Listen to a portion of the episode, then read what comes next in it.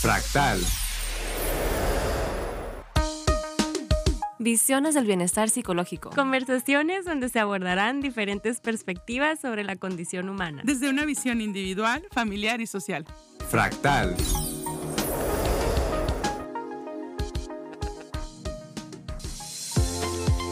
Bienvenidas todas las personas que nos escuchan el día de hoy en Fractal. Buenas tardes. Eh, estamos en cabina con Rachel Orozco, nuestra compañera del equipo Fractal. Rachel, buenas tardes. Hola, buenas tardes. ¿Qué- ¿Cómo te trata el día? Ay, muy bien, muy suave. Eh, también, otra vez, ya sé que siempre digo que estoy muy emocionada, pero sí estoy muy emocionada porque la verdad quiero saber mucho del tema y tengo muchas preguntas. Así Qué que- bueno, qué bueno. Se Bueno, vale. Ya. el tema, el- el tema del que vamos a platicar el día de hoy es discapacidad y su inclusión. Ujú, Tenemos como invitada a José Hoyos, que José Hoyos es una psicóloga con experiencia en evaluación de la personalidad, es terapeuta familiar, colega y activista por la inclusión de la discapacidad y también madre de familia. Eh, José nos invita y digo, nos, nos habla, se nos ocurrió invitarla para que nos platique desde la voz de la experiencia y desde la voz también profesional. José, bienvenida a Radio Sonora y a Hola. Fractal. Hola, hola, ¿qué tal a todos? Pues muchísimas gracias por la invitación, Carlos. Aprecio cada espacio que me dan y cada eh, tiempo que también las personas puedan escuchar pues este mensaje que estoy transmitiendo. Eh, pues en- a nombre de mi papá y a nombre de mi hijo. Ajá. José tiene dos familiares con discapacidad, Sí. este, su último hijo. Eh, cuéntanos un poquito de, de- de- de la condición de tu hijo. Eh, el nombre de mi niño, yo tengo dos niños, Leonardo de 7 y Benjamín de 3. El más pequeño, Benjamín, de 3 años, es que tiene un síndrome llamado Pete Hopkins. Eh, muchas personas, pues yo creo que nadie ha escuchado sobre este síndrome. Hay tres casos en México, cuatro, perdón, en México, tres en Sonora y uno en la Ciudad de México. Qué curioso, ¿no? Aquí en Sonora. Eh, uno, una niña eh, está en, en Obregón, un niño aquí en Hermosillo y nosotros. Y este es un síndrome pues que sí es muy eh, inhabilitante. Tiene eh, muy poca motricidad motora gruesa y pues fina todavía ni siquiera pensarlo.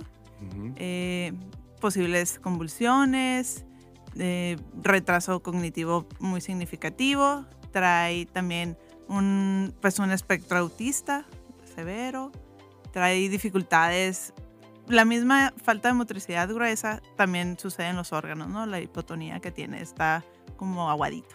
Entonces, Ok. los intestinos, los pulmones, todo eso funciona de manera diferente, ¿no? Como músculos. Ujú. Entonces por eso tiene dificultades para la digestión, para respirar, tiene apneas y ¿qué otra cosa me falta? Son muchas, muchas cosas, Me ¿no? imagino. Entonces, y también mi papá que es invidente, ¿no? Eso tiene 70 años, eh, es invidente desde hace 6 años. Entonces, pues ese es mi, mi caminar diario con, con los dos, ¿no? Y eh, de Pete Hopkins, volviendo a mi niño, pues es un síndrome que se denomina como una enfermedad rara, porque sucede ¿Cuántos un casos hay como a nivel mundial? Ajá, eh, estamos en un grupo de Facebook, Ajá. somos alrededor de 600 familias de todos los países, de todos los, de todos los países, y eh, también tenemos un grupo de WhatsApp de ya las familias hispanohablantes puede ser personas que vivan en Estados Unidos, pero que son de otros países. Y ahí aproximadamente somos como unos 36, 40. Ok. Y estamos muy activos ahí comunicándonos este, tips o recomendaciones médicas, etc. Sí, sí, en red. Somos una comunidad, la verdad, gracias eh, a las redes, eh, muy estrecha. Y, y no te sientes tan solo dentro de este caminar de la discapacidad, porque hay otra persona que te puede dar, te puede orientar y es alguien, en mi caso que es un niño pequeño, hay otras familias con niños ya adultos. Problemas tan simples hasta como se le cayó el diente, ¿qué pasa? ¿Se lo traga, no se lo traga, se lo puedo quitar? Cosas muy sencillas que para otros este, Son cotidianas. pueden ser cotidianas, para nosotros es algo de alerta. Pues, siempre vivimos en un estado de alerta. Ok. Ay, tengo Sí. re- respecto A a, ver, eso, dime. porque, o sea, si están en un estado de alerta constante, Ajá, porque obviamente hay muchos problemas que conlleva, ¿no? sí. Eh, lo- el respirar, el metabolismo, todo Sí. esto, ¿en qué momento decides, ay, si es una urgencia o ay, esto es normal? Porque, o sea, el estado normal de nosotros es vivir, ah, ok, por el pasar. contexto, por el contexto decimos no pasa nada. Pero en este caso lleva tanto tiempo habiendo siempre pasando algo. ¿En qué momento sí está pasando algo? Y como los mexicanos que decimos, no pasa nada cuando todo está pasando. Sí. O sea, ¿en qué momento te... Ok, porque el estado de alerta continuo ya conlleva un momento de su- supervivencia, ¿no? Sí, sí, sí. Pues ha sido un proceso, yo viví un proceso de duelo y mi negación, el parte del proceso de la negación fue atiborrarme de más actividades por hacer. La- de trabajo. Ajá, de trabajo. Voy a hacer, voy a hacer, voy a hacer una asociación, voy a hacer eso, voy a hacer pláticas, voy a hacer, voy a hacer, voy a hacer. Y me, me saturé de actividades para mi hijo, pues, ¿no? O para la familia.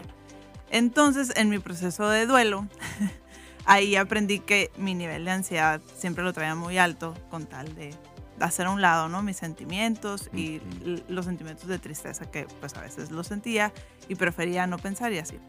Entonces, dentro de este, de este proceso, mi psicólogo, que le mando un saludo, este, me dice es que tienes que aprender a bajar tu estado de alerta y aprender a discriminar qué sí vale la pena y qué no. Ujú. Y es un trabajo diario. Eh, eh, Puedo poner un ejemplo. Claro, El- por favor. Hace dos fines de semana, cuando empezó el calor intenso aquí en Hermosillo, me llevé a mis dos niños al Home Depot. De regreso, eh, bajo a, Benjamín del carrito, que es una odisea bajarlo, o sea, de donde se suben los niños, ahí en el carrito. Lo bajo y lo pongo en el asiento, en, en la sillita, y empieza a llorar de una forma muy diferente a la que normalmente llora. Yo ya traigo meses con que a partir de los tres años, generalmente los niños con síndromes empiezan a convulsionar. Y por ahí una mamá me dijo que el calor era un factor eh, Detonante. ajá, detonante. Iba a decir trigger, pero detonante eh, para las convulsiones. Entonces, en ese momento que empezó a llorar de forma diferente, era un calorón adentro del carro, dije a la madre. Ya tiene tres años, está convulsionando. Eso yo no lo había conocido, ese llanto. Y empieza a llorar y ya lo bajo. Yo pensé, lo agarré aquí la pancita o lo- el muslito con, las, con los broches. Lo saqué, seguía llorando. Llegó un momento, mi estado de alerta fue tanto que fue de que no, no, no, a ver, piensa, piensa. Entonces dije, la piernita la tenía así como, como... Tenía la piernita Ajá, chueca. sí, le había dado un calambre, pues. Ah. Y dije, ay, ya, ya, es un calambre. Y me senté, le subí la piernita y dejó de llorar, pues. Ajá. Pero siempre estoy en el cúmulo de información que tengo, cómo, qué es lo que puedas, qué, qué es lo que pueda estar pasando con él.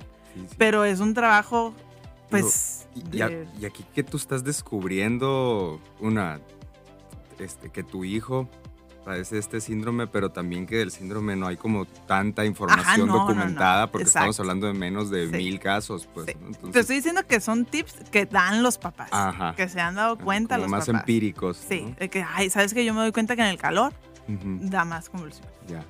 Y, y generalmente todos los papás es a partir de los tres años las convulsiones. Pero no hay bibliografía del síndrome oficial. Ajá, No hay. Wow. José, y así es el qué- día, ¿eh? qué- es mi día. Qué, qué interesante escucharte, pues vuelvo a esto de la, la voz de la experiencia, este, como, como mamá de, de- de un niño con una discapacidad. Eh, fíjate que yo he tenido mucho la curiosidad y quizá en algún momento lo habíamos platicado en otro encuentro, pero me gustaría que nos compartieras cómo fue el trance a convertirte en un activista de, de- de la inclusión de la discapacidad.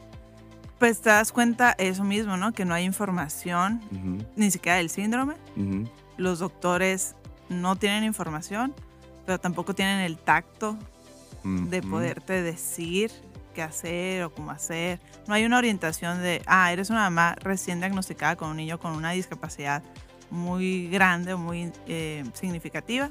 Que te voy a canalizar. Cuidados, ¿no? Te voy a canalizar con algún grupo de mamás. Nada. O sea, no hay nada. Te dan el diagnóstico y pues A tu casa. nos vemos en un mes o en seis meses, ¿no? Ajá. Y al darme cuenta que no había pues ese, ese grupo, no hay, no hay grupos, redes, no hay nada. No hay orientación a dónde tienes que ir. Es rascarte con tus propias uñas. Ujú. Aquí en Hermosillo, ¿no? No sé, está a nivel nacional.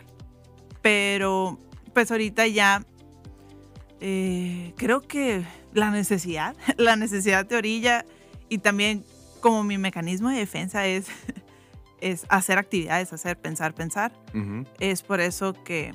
Ah, ¿sabes qué otra cosa? Es que eh, en Pitt Hopkins hay una asociación, hay una fundación en Estados Unidos que están en, en la investigación y están muy enfocados al tratamiento genético. Eh, no sé si han escuchado. Ajá, sí. Eh, entonces fue que, ¿cuánto va a costar si llega en algún momento a necesitarse? Tengo que hacer actividades para recabar dinero. Eso fue lo que dije. En plena pandemia, ¿no? Creo ahorita ya estoy pensando en, ah, bueno, sí, qué tipo de actividades puedo hacer, qué, qué puedo aportar. Creo que eso también me llevó a hacer la fundación y a hacer la fundación, la asociación. ¿Qué puedo yo ofrecer a cambio? Pues Ajá. ese fue mi, mi pensar. Ok, Cuéntanos, nos quedan dos minutitos todavía de este bloque, un poquito de esta fundación. Ah, eh, pues se llama eh, Pitt Hopkins México Ajá. y la pueden buscar en redes sociales. Y de lo que estoy, la- está dividida, ¿no? Uno es en hacer un grupo de mamás con cualquier tipo de Este grupo de discapacidad. apoyo que a ti te Sí, hizo falta. ajá. Ok.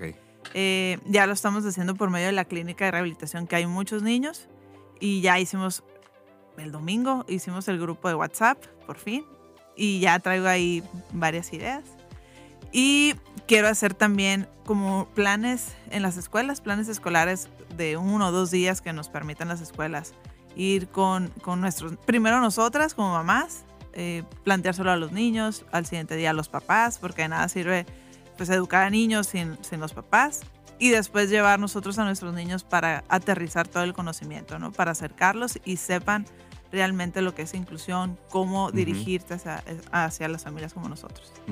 Y la otra es la recaudación de fondos para un posible tratamiento que vaya a existir para el Benja. Ok, ese es para, para tu hijo. Ajá, sí. Ujú. Ok.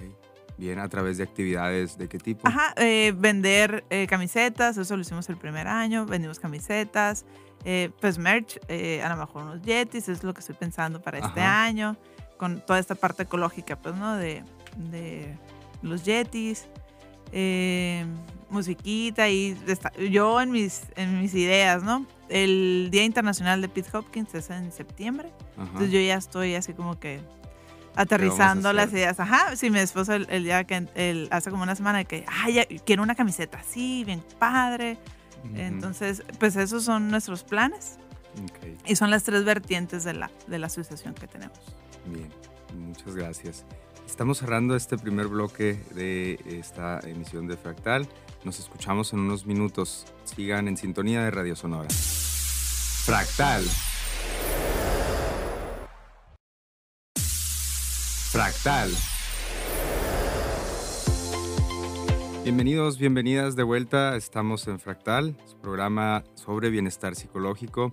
Estamos platicando, eh, Rachel y yo, con José Hoyos, una madre de familia, psicóloga, terapeuta familiar y activista por la inclusión de la discapacidad. Y nos contaba José sobre esta fundación Pitt Hopkins México, Sí. que fundó a partir de descubrir el diagnóstico de su hijo y este, a través de la que ha hecho diversas actividades, entre ellas para la comunidad, pero actividades también de recaudación de fondos para los tratamientos de su hijo. Y nos platicaba que una de las actividades o una de las ramas de esta fundación tiene que ver con generar un grupo de apoyo o una red de apoyo de eh, familiares de personas con discapacidad, principalmente madres, entiendo, ¿verdad, Sí. José? Ajá, sí. Ok. eh, con hijos e hijas de distintas, con distintas condiciones y de distintas edades o etapas de la vida. Entonces a mí se me venía una imagen al escuchar eso, o sea, como, no sé, un, un- un grupo de madres en círculo Sí. Con sus hijos por ahí, algunos quizá en sillas de ruedas, algunos quizá pudiendo caminar o correr, medio jugar por ahí, pero digamos con, esta, con este factor común de que hay una discapacidad y de que sus madres, pues, digamos, no, no padecen ninguna discapacidad. Entonces, yo te quiero preguntar a partir de esta imagen que, que pude como visualizar, eh, ¿cómo, ¿cómo hacer sentir a una familia con una persona con discapacidad bienvenida en el mundo de afuera? Y pensemos quizá, este, José, en esta, estos eventos que acaban de pasar aquí en Hermosillo, las fiestas Sí. del Pití, que son eventos culturales que dura todo un fin de semana. Eh, ¿cómo, ¿Cómo era para ti estar por ahí con tu hijo y tal vez también con tu papá? Sí. Pues em, creo yo que los tips o las cosas que una persona, una familia normal o dentro de la norma pudiera respetar eh, son las pequeñas cosas, las pequeñas cosas de la vida. Preguntar pequeñas cosas. Eh, a lo mejor no ir directo, ¿qué es lo que tiene tu niño, no? Sino a lo mejor cómo se llama, eh, qué le gusta comer, puede comer, qué- cómo le gusta jugar eh, cosas que le preguntas a la normalidad, a la mayoría de las personas, pues, eh, como el, el rapport, Ajá. como las preguntas iniciales para una conversación. Para no hay conectar más. con alguien. Es lo mismo, es lo mismo. Que ya eso conlleva no hacer como si no existiera. Ajá. eh, eh, um, hace ayer, antier, estábamos platicando Carlos y yo de esto de el respetar no es la indiferencia, pues, ¿no? Ajá. eh, no es inclusión el, el ser indiferentes. Eh, yo llevé a mi papá a las fiestas del Petit, ahora que dices, y iba con el bastón. Se hace ruido con el bastón. Es la Ajá. técnica, la estrategia para que las personas sepan que va un invidente. Y todo el mundo se hacía a un lado nomás, ¿no? Pero para poder pasar hacia el concierto nadie se mueve, pues, ¿no? Sí. Entonces creo yo que es más que nada como una empatía real hacia las pequeñas cosas, pues cómo Ujú. se llama tu papá, cómo se llama tu niño, eh, qué le gusta comer, qué, qué lindo sus chinitos, que tiene el pelo chino, qué lindos sus chinitos. Y la generalidad de las familias que yo he conocido, te abres, pues, ¿no? Hacia los cariños, hacia los eh, adjetivos, este, pues, positivos que puedan tener hacia su niño.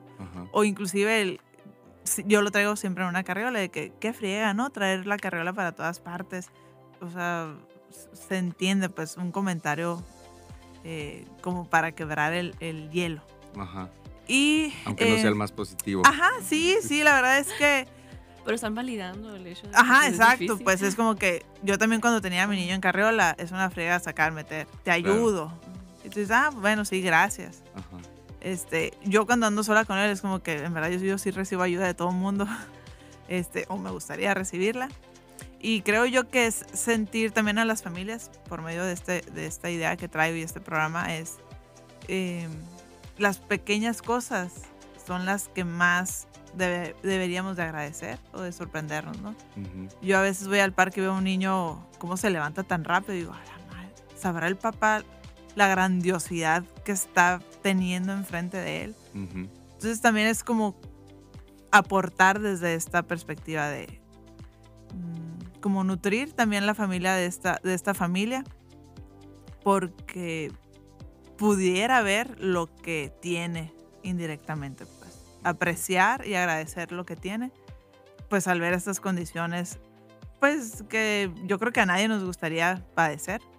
Entonces, creo que también es como una nutrición recíproca, pues, ¿no? Nosotros te enseñamos a cómo recibirnos y tú puedes aprender a agradecer lo que tienes. a pues. apreciar. Ajá. Ajá.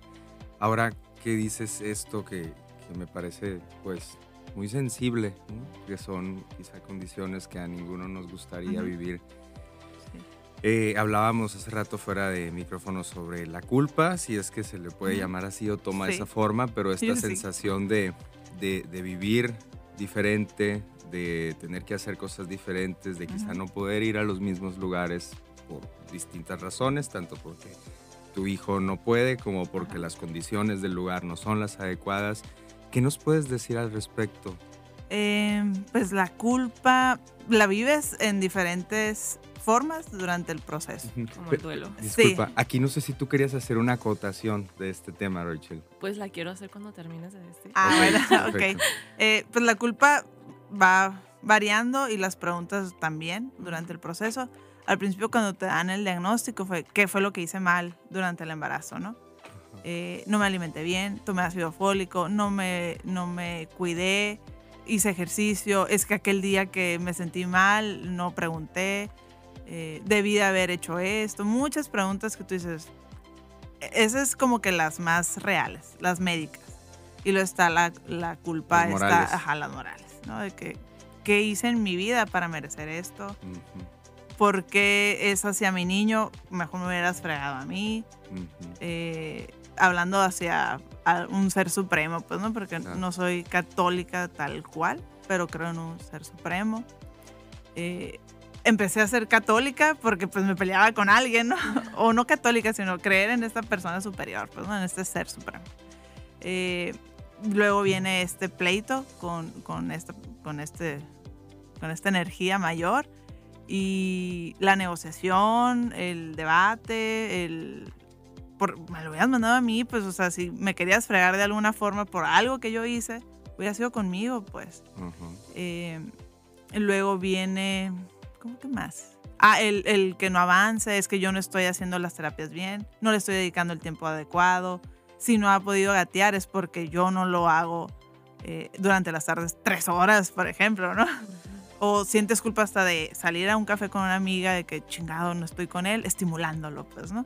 Entonces, por eso te digo que es, la culpa está de muchas formas eh, cuando eres cuidador principal. No creo que lo sienta tanto mi esposo, por ejemplo, de que ay, se va con los amigos. No creo que él esté pensando, chingado, podía estar en la casa estimulándolo. Pues no, ¿Por qué no crees eso? porque es una persona muy práctica. Él es, más como que vive el momento y es. Pues él no se da cuenta, me dice. Ujú. lo puedes dormir, lo puedes poner a Ujú. ver la tele. Y yo dice que no, porque necesita estimularse. No sé si es también mi parte de psicóloga de la estimulación es importante y la repetición y el cerebro. Entonces, Todo eso lo estoy pensando, pues. Entonces, también es una de las cosas por las que fui a terapia, Ujú. a mi- a mi proceso de duelo, como bajar estas expectativas que yo tengo de mí misma, pues, ¿no? De cumplir con el estándar de mamá eh, abnegada y entregada por su hijo, pues, ¿no? Entonces también aprender a darte espacios para ti y también entrar a la dinámica con la pareja de... Mi esposo y yo ya tenemos el lunes, miércoles y viernes, vas tú en la tarde y yo me voy jueves y, y martes y jueves. Ujú. haz lo que quieras, vete por un café, vete al Starbucks, vete a donde tú quieras estar, al cafecito, para estar presente contigo misma. Y no estar, ay, ¿qué Sí, desconectarte por, por un tiempo. Sí se necesita, eh, pero también llegar a ese grado de comunicación con la pareja, pues también es otro, otro desafío. Otro trabajo. Es otro trabajo. Sí, de hecho, creo que es lo que pasa mucho con las familias, ¿no? No nada más es la persona que está discapac- con discapacidad, sino que también todo lo, lo interrelacional. Sí, la dinámica que... Sí, o sea, inclusive con los papás, con los hermanitos, o sea, Leonardo, cómo está con Benja, o sea, él, Sí. él qué rol tiene y muchas veces tal vez no, no queremos hacerlo, pero muchas veces tienen mucha presión ellos de ser también cuidadores, Sí. ¿no? Es lo que he visto en otras Ajá. familias, no sé Como si- hermano mayor, algo así. Sí, Yo he visto de mayor. todo, ¿eh? Yo he visto hermanitos que no pueden ni ver al hermano que tiene discapacidad. Creo yo porque también las familias, los papás o las mamás, es de que es tu hermano y lo vas a cuidar. Ujú. Acuérdate que tienes que hacer esto. Entonces desde chiquitos también les van Empiezan agregando, sí, les van agregando esta responsabilidad que pues ellos no son responsables. La, la- la culpa sigue sacando ahí sus tentáculos, Sí, ¿no? ajá, sí, es de que lo tienes que cuidar porque él va a necesitar de ti cuando nosotros no estemos. A un niño de seis años he visto que se lo dice, ¿no? Ujú. Sí, mamás. Sí, lo he visto muchísimo, o sea, y principalmente en los hermanos mayores. ¿no? Gustavo tiene una niña, eh, bueno, ya no es niña, es jovencita de 18 años, que también pues es parte de la familia, es mía también. Y ella en el momento del diagnóstico eh, tenía 16 y voltea y nos dice, o sea, yo lo voy a cuidar cuando ustedes se mueran, me dice. Y pues, Wow. ¿qué le dices? O sea, no le puedes decir ni que sí ni que no, pero te vas al presente, al momento y le dices, Pau, no sé, pero lo que sí sabemos es que vamos a trabajar para que ese momento no llegue Ujú. si te da confort, espero que te dé confort porque es la realidad, pues, ¿no? Tu papá y yo vamos a hacer lo posible para que eso no llegue a suceder. Pero tampoco le puedes decir ni que sí ni que no, porque es una mentira, no sabemos el futuro, que ese es otro tema. Eh, el futuro, agrega el pues. estrés, Ajá, o sea, o sea- la incertidumbre y todo eso. Ajá, No sabemos qué va a pasar. Ni siquiera puedo pensar en cinco años, no puedo. O sea, es a uno o dos años, uno o dos años y ya. No puedes estar pensando en, en más allá porque te come, te carcome la ansiedad. Entonces es uno o dos años, planea lo menos que puedas. Es que tienes que empezar a vivir el, el día. pues. A vivir el día a día, Ajá. claro. Y, y se lo tienes que transmitir hacia tus hijos, pues. No puedes estar pensando tan a futuro porque es por ansiedad, es incertidumbre, pues. Sí, es insano. Pero Es aparte insano. creo que en el día a día, lo que comentabas ahorita, esta anécdota de la piernita, o sea, Ah, sí. también apremia Sí. la, la- la realidad del día a Sí. día. O sea, también hay que estar pendiente ahí y viendo qué pasa y qué cambia segundo a segundo, minuto a minuto, porque puede cambiar algo muy pronto, ¿no? Entiendo desde esta, desde esta condición, pues. Sí, a este Leonardo yo ya le dije, Leonardo, puede ser que en algún día, algún momento tu hermano empiece a convulsionar. Ajá. ¿Qué es eso, mamá? Ah, pues mira, vas a pensar, esa va a temblar mucho, puede que vomite, puede que se vea azulito, sus uñas, su boca, y puede ser que yo me ponga histérica. le. Pero recuerda, o sea, ir tú tienes que hablar, ajá, tú tienes que hablar al 911, tú tienes que hacer lo que yo te pida. Y si me pongo así, no te preocupes, va a pasar. ajá. Y también anteponer que a lo mejor yo también me pongo histérica. pues, Claro, ¿no? pues sí, y que él sepa qué número Ajá, marcar y sí. listo. Ajá. Bien, pues llegamos al final del segundo bloque. Para iniciar el tercero, este, esperemos que nos sigan escuchando por Radio Sonora y eh, nos escuchamos en unos minutos. Gracias. Fractal. Fractal. Estamos de vuelta en este tercer bloque de Fractal. Queremos aprovechar para invitarles a seguirnos en nuestras redes sociales. Estamos como arroba fractal bienestar en Instagram y como eh, también eh, arroba fractal bienestar en Facebook. Mm, José, Vale. ¿cuáles son las redes de tu, de, de tu fundación y de los movimientos que estás haciendo? Speed Hopkins México en Instagram y en Facebook. Ok. Ah, y igual. tenemos una página de internet. ¿Cómo se escribe Pete Hop- Hopkins? Es como el actor. ah, es P-I-T-T. Ajá, Y Hopkins es H-O-P-K-I-N-S. ok. Pete Hopkins. Ajá, sí, como los dos actores famosísimos. Bien. No fueron los que lo descubrieron, ¿no? pero Ok, pues es la mejor referencia. Sí, es la ¿Y la página de internet cuál es? es eh, pitehopkins.org.mx. Bien, No, pitehopkinsmexico.org, perdón. pitehopkinsmexico.org.mx. Ujú. Bien, gracias José. Rachel, En el bloque anterior estabas hablando sobre ciertas estrategias que tenías Sí. con tu pareja, ¿no? Y quisiera hablar mucho más de eso, porque hay muchos que cuidan, ¿no? A sus Sí. personas con discapacidad, puede ser sus papás, sus hijos, sus hermanos, todos tenemos familiares con discapacidad, ¿no? Y, y el síndrome del cuidador quemado eh, pervade, pero también es esa parte de nuestra cultura donde tú tienes que ser la abnegada, tú tienes que dar, es que tú tienes todo y él no, y así, ¿no? la hiperresponsabilidad. Sí, Ajá. o sea, y es, o sea, también la culpa y todo eso, pero que también la sociedad te dice, pero es que si tú no estás bien, no puedes estar Ajá. bien con nadie, entonces tienes que cuidarte. Entonces, tenemos que encontrar un balance, siento yo, y, y sí las estrategias muy prácticas que ahorita dijiste de que con mi pareja ya tenemos este acuerdo, pero para llegar a ese punto de comunicación, Ah, claro, sí. ay, o sea, yo me imagino que sí fue un proceso. Sí. ¿no? Y eso puede pasar con cualquier relación. Puede ser Ujú. que yo y mi mamá nos turnemos cuidando a mi hermana o yo y, y mi hermano nos cuidamos con cuidar a mis papás, ese tipo de cosas. Y la comunicación es importante, pero ¿qué estrategias recomiendas? Este, pues para llegar a ese punto creo que son dos trabajos. Uno es el interno de yo, Josefina, eh, si puedo dejar a mi hijo o va a estar bien con alguien más. Ceder esa responsabilidad hacia otros, no creer que tú eres la única que lo puede cuidar, ¿no? Ese es el primer trabajo, es interno. Y ya el segundo trabajo es involucrar a otros, ¿no? Encontrar personas pues que estén dispuestas, que tengan tiempo. Eh, en nuestro caso, pues ha sido mi suegra, ha sido mi esposo, este, y por ratitos algún tío por ahí. Pero eh, la estrategia es interna, trabajar esta parte de puede estar bien con otros, no, no va a morir, no va a pasar nada catastrófico, y si pasa, pues ni modo, ¿no? Eh, tú tenías que también vivir esta, pues tu vida, ¿no? Y la estrategia que nosotros hemos usado es esa, tener tiempos de calidad personales. Eh, Ujú. como tener... Estar contigo misma. Sí, estar contigo mismo. Que la familia no gira alrededor de la discapacidad, Ujú. sino tenemos a un miembro con discapacidad, pero también tenemos pues otra- otras actividades que hacer. Ujú. Esa es una estrategia, la otra es tener estos días diferentes, porque la discapacidad vuelve muy rutinaria una familia, pues. Hacemos esto, nada, nada. Vas a los lugares que ya sabes a los que puedes entrar, a los que no, a los que se facilitan, a los que no, no se puede.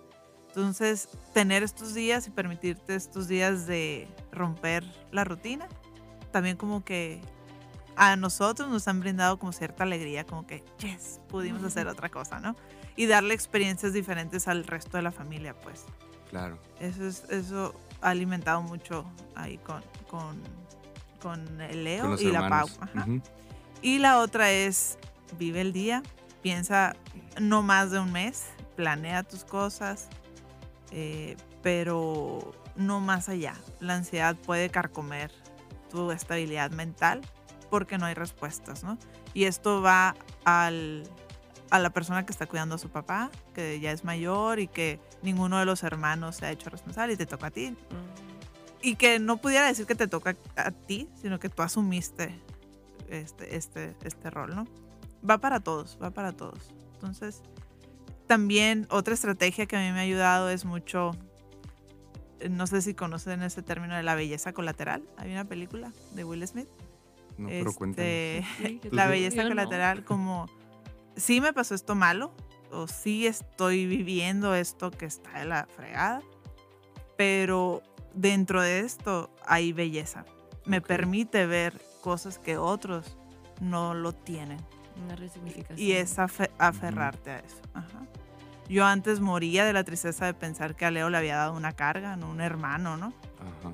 y cuando en terapia me resignificaron, este fue así como que, sí es cierto, a lo mejor yo le estoy dando algo que ningún otro niño va a poder tener. Yo no sé qué es lo que le estoy dando para empezar, ¿no? Entonces, como tener estos resignificados diarios. O sea, una sonrisa, el aleteo antes me estresaba verlo aletear a mi niño. Decía, ay, es que esta cosa que no se tiene, esta cosa la enfermedad, pues, ¿no? Sí. Maldita sea que no lo puede hacer ni que agarre el tenedor. Y ahorita es de que, ay, no sé, como que se emocionó mi niño porque empieza a aletear cuando se emociona, pues. Ajá. Entonces ya lo veo también como es su forma de expresarse. Tener resignificados diarios. Eso puede cambiar un día malo a un día bueno. Es como va- valorar la diferencia. Ujú. Ujú. Cosas que solamente tú tienes la gracia de ver. De estar ahí. Ajá. Ok. José, ¿y cómo fue la, la adaptación de, de tu familia como a este a esta otra manera de vivir el mundo? O sea, ¿cómo se ha ido moviendo? Y, y- aquí quizás sí hay que entrar un poquito en, en una perspectiva de, de terapia familiar. O sea, Ok. ¿cómo se ha ido moviendo el sistema para este, adaptarse pues a este nuevo equilibrio que consiste en eh, cuidar a un hermano, a un hijo con discapacidad, pero que no gire la familia también en torno a- Sí. a, a la discapacidad. Eh, ¿Cómo ha sido? Creo que, no sé si por mi condición de psicóloga, Ajá. eh, pues yo la he llevado, ¿no? La batuta. Ok, claro. Yo claro. he dado el aprendizaje. Ajá. Este, aunque también mi esposo, porque es muy práctico, él también me ha aterrizado muchas veces cuando yo ando allá en 2040. él es como que eh, me resignifica también. Este, entonces creo que ha sido mutuo. Voy a, voy a aclarar eso, ¿no? Fue un error decir que yo. Eh, él me dice, es que nomás te das cuenta que vamos a tener un niño grande. O sea, vamos a tener un niño para siempre. Ajá. Y para él es muy sencillo, para mí no, ¿no? Pero creo que ha sido... Leonardo todavía no se da cuenta. O sea, a veces todavía me pregunta, cuando hable mi hermano? Y Mm. siempre le digo, no, mi amor, tu hermano no habla, se va a comunicar de otras formas. Con el aleteo, le estamos enseñando para que pueda con dibujos, ¿no? Eh, entonces creo que él todavía no se da cuenta. Pau está tranquila, creo yo, porque nos ve muy activos. Este, hay mucha investigación en tratamiento genético y pues va encaminado hacia allá nuestra esperanza, ¿no? A que pueda lograr ser independiente. Ok. A lo mejor no, no va a estar dentro de la norma, pero con que pueda alimentarse, hacer las cosas más eh, que dignifican su El vida. tratamiento genético va como en pro de la autonomía. Sí, de la autonomía. Ujú, Ajá, que puedan ir al baño, que puedan comer, que puedan hablar. ujú. Entonces, para allá va. Creo que es como también hacerlos que vivan el día al día y su pensamiento gira al día de hoy. Creo que esa ha sido la adaptación Sí, hacia la discapacidad que tenemos en casa. ya. Y tengo una pregunta de, pues la persona con discapacidad obviamente puede tener varios grados de entendimiento. Por ejemplo, pues su, su papá cuando fue, fue perdiendo la vista y Ajá. luego ya por fin la perdió. Obviamente se también lleva un proceso y ves a tu Sí. familiar llevando ese proceso y tú quieres ayudar. ¿Qué, qué recomiendas en ese punto? Creo que es mucho ponerse en el, en el papel del otro, ¿no? Yo a veces hago el ejercicio de cerrar los ojos. Incluso cuando me estoy bañando no puedo agarrar ni el champú. Y creo que cuando haces eso dices, a la madre, o sea, mi papá cómo se hace un huevo. Y es como, Que lo sigue haciendo. sí, sí, sí, él se cocina, hace calabacitas, lentejas, no sé cómo corta las cosas, pero hay- es como reconocerle, pues, ¿no? Claro. Y sí, le digo, pa, no sé, no, no puedo decir malas palabras, ¿no? Pero qué fregón que no te has venido abajo, pues, como reconocerle. Este, y a, la ve- a lo mejor no se lo digo tan seguido, pero el estar ahí creo que para él ya es más que... Sí, el, com- el comerte su sopa o su Sí, sí, huevito sí. con calabacitas, Sí, claro. sí, él le manda frijolitos, ¿no? Al, al Benja. Ajá. Ah, Este, y pues estar ahí, yo creo, para él. Él a veces me dice, no, no vengas, quédate con los niños. Y ahí voy con los, con los niños a verlo. Es como reconocerle, hacerlo parte de la dinámica, Ajá. hacerlo lo más este, normal, y voy a poner aquí comillas, normal. Eh, el día, pues es lo importante integrar. sería no aislarlo. Exacto, integrarlo. validar la emoción. O sea, ah, estás Sí. feliz, que suave. Ah, estás triste, qué Sí. difícil lo que está pasando. Sí, este, en hombres creo que es más difícil. Mi papá no es como que me diga, "Ay, estoy triste, ¿no? Pero lo noto. O llevarlo a las fiestas del Petit para que Ajá. escuche a los Abson. Este, es como esta parte de retribuirle, este, aunque esté ciego y aunque sé que voy a batallar, vamos pues, vamos y ponte pilas, vámonos. Y a bailar. Y a bailar. Ajá, como hacerlo parte, pues, es, es eso. Vamos a los tacos. No me gusta comer enfrente de la gente en restaurantes. Ni modo, o sea, tú no los ves. Ni- ni tú te- no sabes quién te ni- está viendo, Ajá. pues. ¿no? Este, y también, pues, bromear. Bromear. Ay, Leo, ¿desde cuándo no te había visto? Y yo, "Uh, hace como seis años, papá, ¿no? Mi. Este, bromear también, si la dinámica lo permite. Es tomarlo a la ligera también. Y por ejemplo, con, con Benjamín. Eh, Benjamín. Él, él, por ejemplo, ¿qué tan consciente está? No, no, Benjamín es ausente. No tiene los, los patrones así de un niño normal. Eh, neurotípico, no, no imita el besito, ojitos. eh, tiene tres años y él no, no hace, no se puede llevar comida a la boca. eh, pues no, está ausente. Digamos que está como en su mundo Ajá, abstraído, sí, y- Y, la abstraído. comunicación con él es... Es por medio de aleteos Ajá. y miradas penetrantes de él. Ok. Es todo. No hay eh, alguna dinámica o reacción. Ya está siguiendo instrucciones muy. El vámonos ya sabe qué significa, porque Ujú. levanta los bracitos y desde que llévame. Este, dame el chupón, lo tira el chupón, ¿no? Este, cosas así muy, muy sencillitas. Es lo que creemos que entiende porque ya hay una respuesta, pues, ¿no? Sí. De, pero no, no hay. eh, todavía no camina, no gatea. Nomás pasa de paradito, sentadito y ahí lo traen. En los brazos. Ajá, en los brazos. Bien, pues estamos llegando al final de este tercer bloque. Vamos al último. Eh, sigan en sintonía escuchándonos, escuchando Fractal por Radio Sonora. Nos escuchamos en unos minutos. Fractal.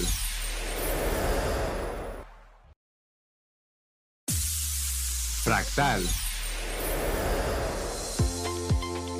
Bien, estamos de vuelta en esta eh, emisión número 17 de Fractal. Eh, bienvenidos, bienvenidas a este cuarto y último bloque. Estamos acá en cabina, Rachel y yo, con José Hoyos, hablando sobre discapacidad y la inclusión o familias de personas con discapacidad. Sí, Pues después de una larga plática que se ha sentido corta, José, bueno. a mí me gustaría ir, ir aterrizando, eh, aunque no ha dejado de ser práctica, porque yo sé que tú y yo compartimos lo Ah, sí. pragmáticos, sí. pero tengo una pregunta muy particular.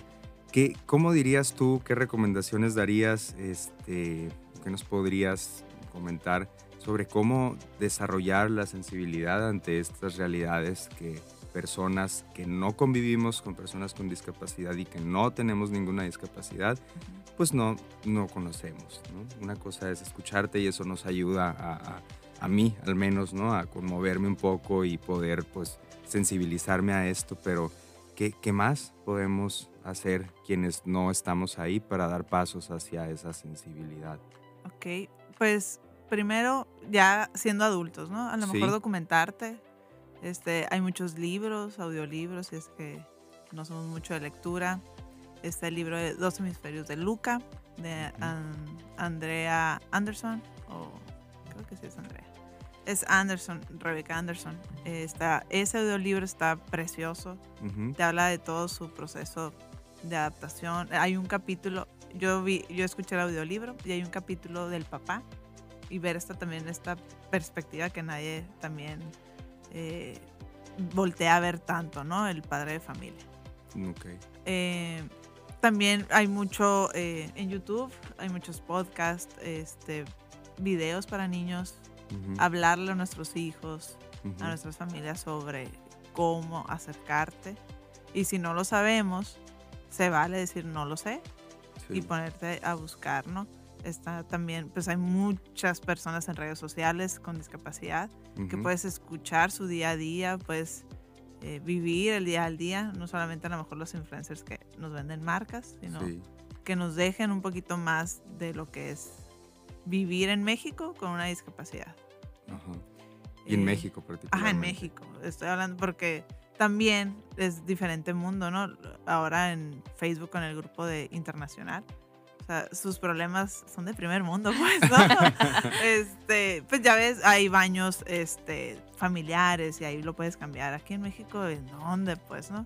O las escuelas de, ah, ¿qué programa del distrito fulano de tal es para que venga mi niño en un camión especial único para él?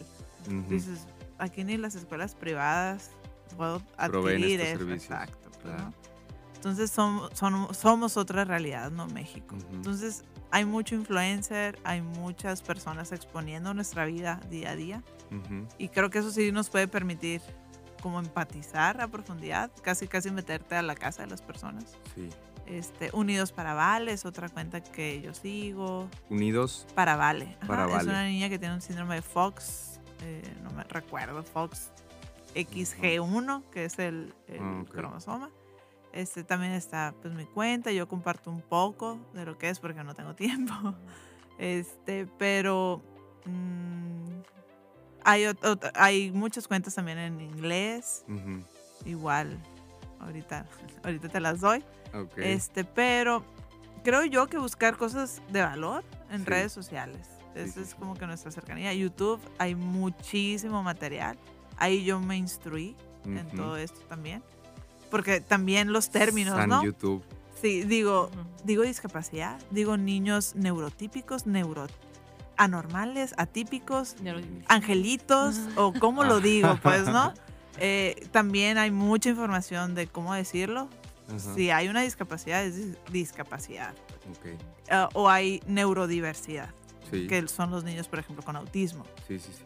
Entonces, ellos no tienen una discapacidad, tienen una neurodiversidad. Entonces, este, mi niño sí tiene una discapacidad, no puede caminar, ¿no? Eh, pero pues documentarnos, pues, ¿no? Perfecto. Y también evitar, pues, comentarios que, que no sabemos si van a ser bien recibidos o no, ¿no? Partir como de una postura de pregunta, pues, sí, o, de, curiosidad, de qué, qué es, cuéntame. Sí, porque al final ustedes son los que saben por expertise y porque se han documentado. Pero antes de, de, continuar, yo quiero hacer aquí una, una acotación. Eh, qué importante esto que dices de los contrastes entre los problemas de las personas de otros ah, países y quizá de otros continentes con los de nosotros, porque, pues, o sea, no olvidemos esta realidad mexicana que desatiende muchas de las cuestiones eh, de necesidades sociales más básicas, ¿no? Y que tal vez por no ser este, redituables en algunos sentidos, pues no, no, no se atienden. No olvidemos también que Fractal es un programa que intenta eh, abordar las realidades individuales, familiares y también colectivas, comunitarias o sociales, como se quiera llamar, que, que, por ahí viene también lo, lo, político, pues, ¿no? O sea, no, no, no dejamos de hacer política al estar hablando de estos temas y exponiéndolos este, a quienes nos escuchan. yo te comentaba sobre este, pues no sé si decir influencer, ¿no? Pero es un, un aspirante a periodista o un periodista amateur que la cuenta en, en, en, donde lo pueden encontrar en Twitter es Daniel Robles Mex. Eh, él es un chico de alrededor de 20 años, o sea, 20 más, mmm, con una parálisis cerebral y tiene tiempo siendo activista y autodidactamente él ha aprendido como las bases del periodismo.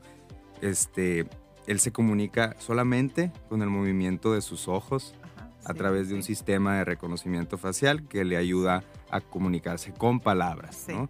Y él escribe una columna y la columna es publicada eh, semanalmente en la página eh, de YouTube de Julio Astillero, que es un periodista Ajá, que le da un espacio en su programa, ¿no?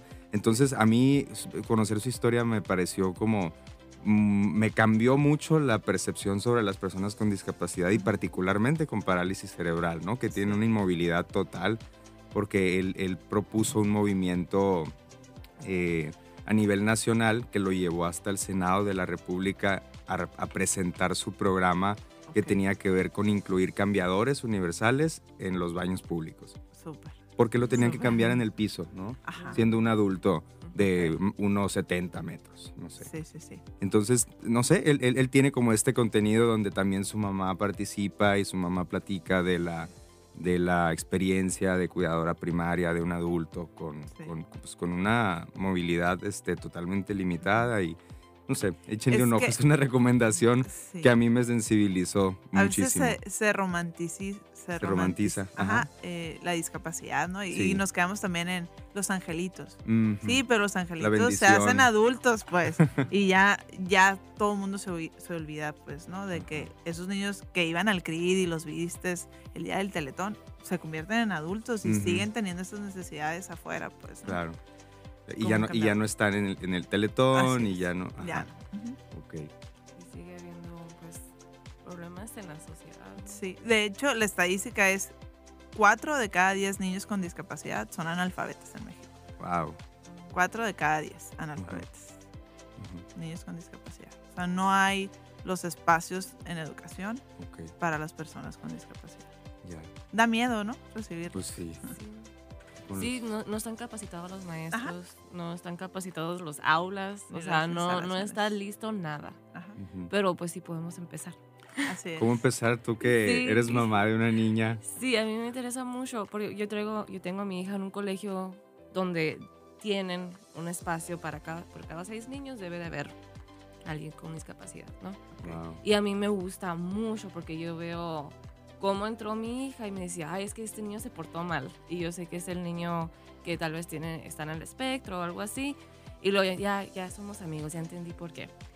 Pero, o sea, eso fue un proceso y tuvo que vivir, convivir con él para entender un poquito más, ¿no? Ahorita ya juegan y yo, yo creo que ese también es el lenguaje universal, el juego. Sí, el juego. Sí. Con los niños, yo creo que es mucho más fácil el acercamiento, pero que tal vez estaba muy limitado porque una vez me dijo una tía, yo creo que en Sonora como que esconden a las personas con discapacidad, uh -huh. porque te vas a otros estados sí. y sí están y los pasean y así, pero aquí la sociedad, la cultura, no sé, también lo moral, ¿no? De que sí. ¿qué hicieron para, o sea, uh -huh. ¿no? Ese tipo de cosas. Y creo que también con los niños el hecho de convivir y crecer conviviendo con ellos ya lo vuelve una realidad donde no es algo anormal, ¿no? Sí. Donde puede, sigue siendo una persona, Ajá. sigue teniendo un color favorito, creció, creció. sigue teniendo sus juegos favoritos, ya creció, le gusta el periodismo, lo voy a escuchar y no es de que, ah, es porque esto, ¿no? Sino que me gusta el hecho de cómo, cómo da las noticias, sí. algo así, ¿Cómo, ¿no? cómo Entonces informa? ahí el trabajo, ahorita estabas hablando de que tienes planes de Sí. ir a las escuelas, este, concitar también a los niños, pero también a los papás. Exacto. Y también que los niños mismos puedan interactuar, ¿no? ¿Quieres saber más de eso? Sí. Este, pues estoy haciendo el programa, Ujú. eh, lo estoy haciendo en papel. Eh, ya muchas personas se han acercado. Ya van dos amigas que trabajan en escuelas que me dicen, José, ya le hablé, ya le dije a la directora de lo que traes. Y por pandemia es que todo se había retrasado, ¿no? Ujú. Que van unos niños y po- no libremos de haber juntado a niños, ¿no? Más de 20 niños en un aula. Entonces creo que todavía no era el momento, pero espero el ciclo escolar entrante ya llevarlo y presentarlo a las escuelas por si alguien escucha por ahí. Este, yo encantada de la vida, ¿no? ¿Cómo, cómo es la, la dinámica de Yo esta lo- propuesta? Lo he pensado en tres días, Ujú, de Un una de hora. días. Ajá, de una hora, este, con niños, el primer día, y que al siguiente día sean papás, ¿no? Ok. Eh, y el tercer día ir ya todas las mamás con, como te decía, con niños con, con diferentes di- ca- discapacidades, eh, con diversidad amplia, ¿no? Para que vean no solamente el TDA o, o el espectro autista, ¿no? Sino que también vean a un niño que babea y que no tiene control de su, de su cuerpo, ¿no? O que no puede tener la cabeza. O sea, hay de todo. Hay de todo y poderlos eh, aterrizar o que este aprendizaje no se quede solamente en palabras, sino realmente lo vivan, lo vibren y que se puedan llevar algo para nutrir a su familia y aprendan cuando nos vean afuera en la calle. ¿Escuelas hasta qué nivel? Decir, Yo creo que primaria, secundaria, secundaria. Sí. prepa. Pudiera ser, pero creo que emocionalmente son como que ya más distantes. Ok. Entonces, eh, a mí me gustaría más primarias, que es cuando son más receptivos Claro. los niños. Este, secundaria pudiera ser, pero más enfocado a la primaria. Creo que la primera infancia es en donde eh, se reciben conocimientos más de corazón. Sí, sí, Sí. sí. sí. Se, se ve más con el Se ve más, exacto. Bueno, pues estamos terminando esta emisión 17 de Fractal. Muchas gracias, Rachel, por tu compañía. Gracias, José, también por venir a compartirnos tu, tu- tu experiencia, tus experiencias personales, familiares, por tenernos esta confianza y, y- y, pues también por, por venir aquí a promover tu movimiento que esperemos siga yendo por buen camino. Muchas Saludos gracias. para ti y para tu familia. Gracias. Eh, saludos a las redes escuchas también. Recuerden nuestras redes sociales, estamos como Fractal Bienestar en Instagram y en Facebook. Nos escuchamos en 15 días. Gracias. Fractal. Visiones del bienestar psicológico. Conversaciones donde se abordarán diferentes perspectivas sobre la condición humana. desde una visión individual, familiar y social. Fractal.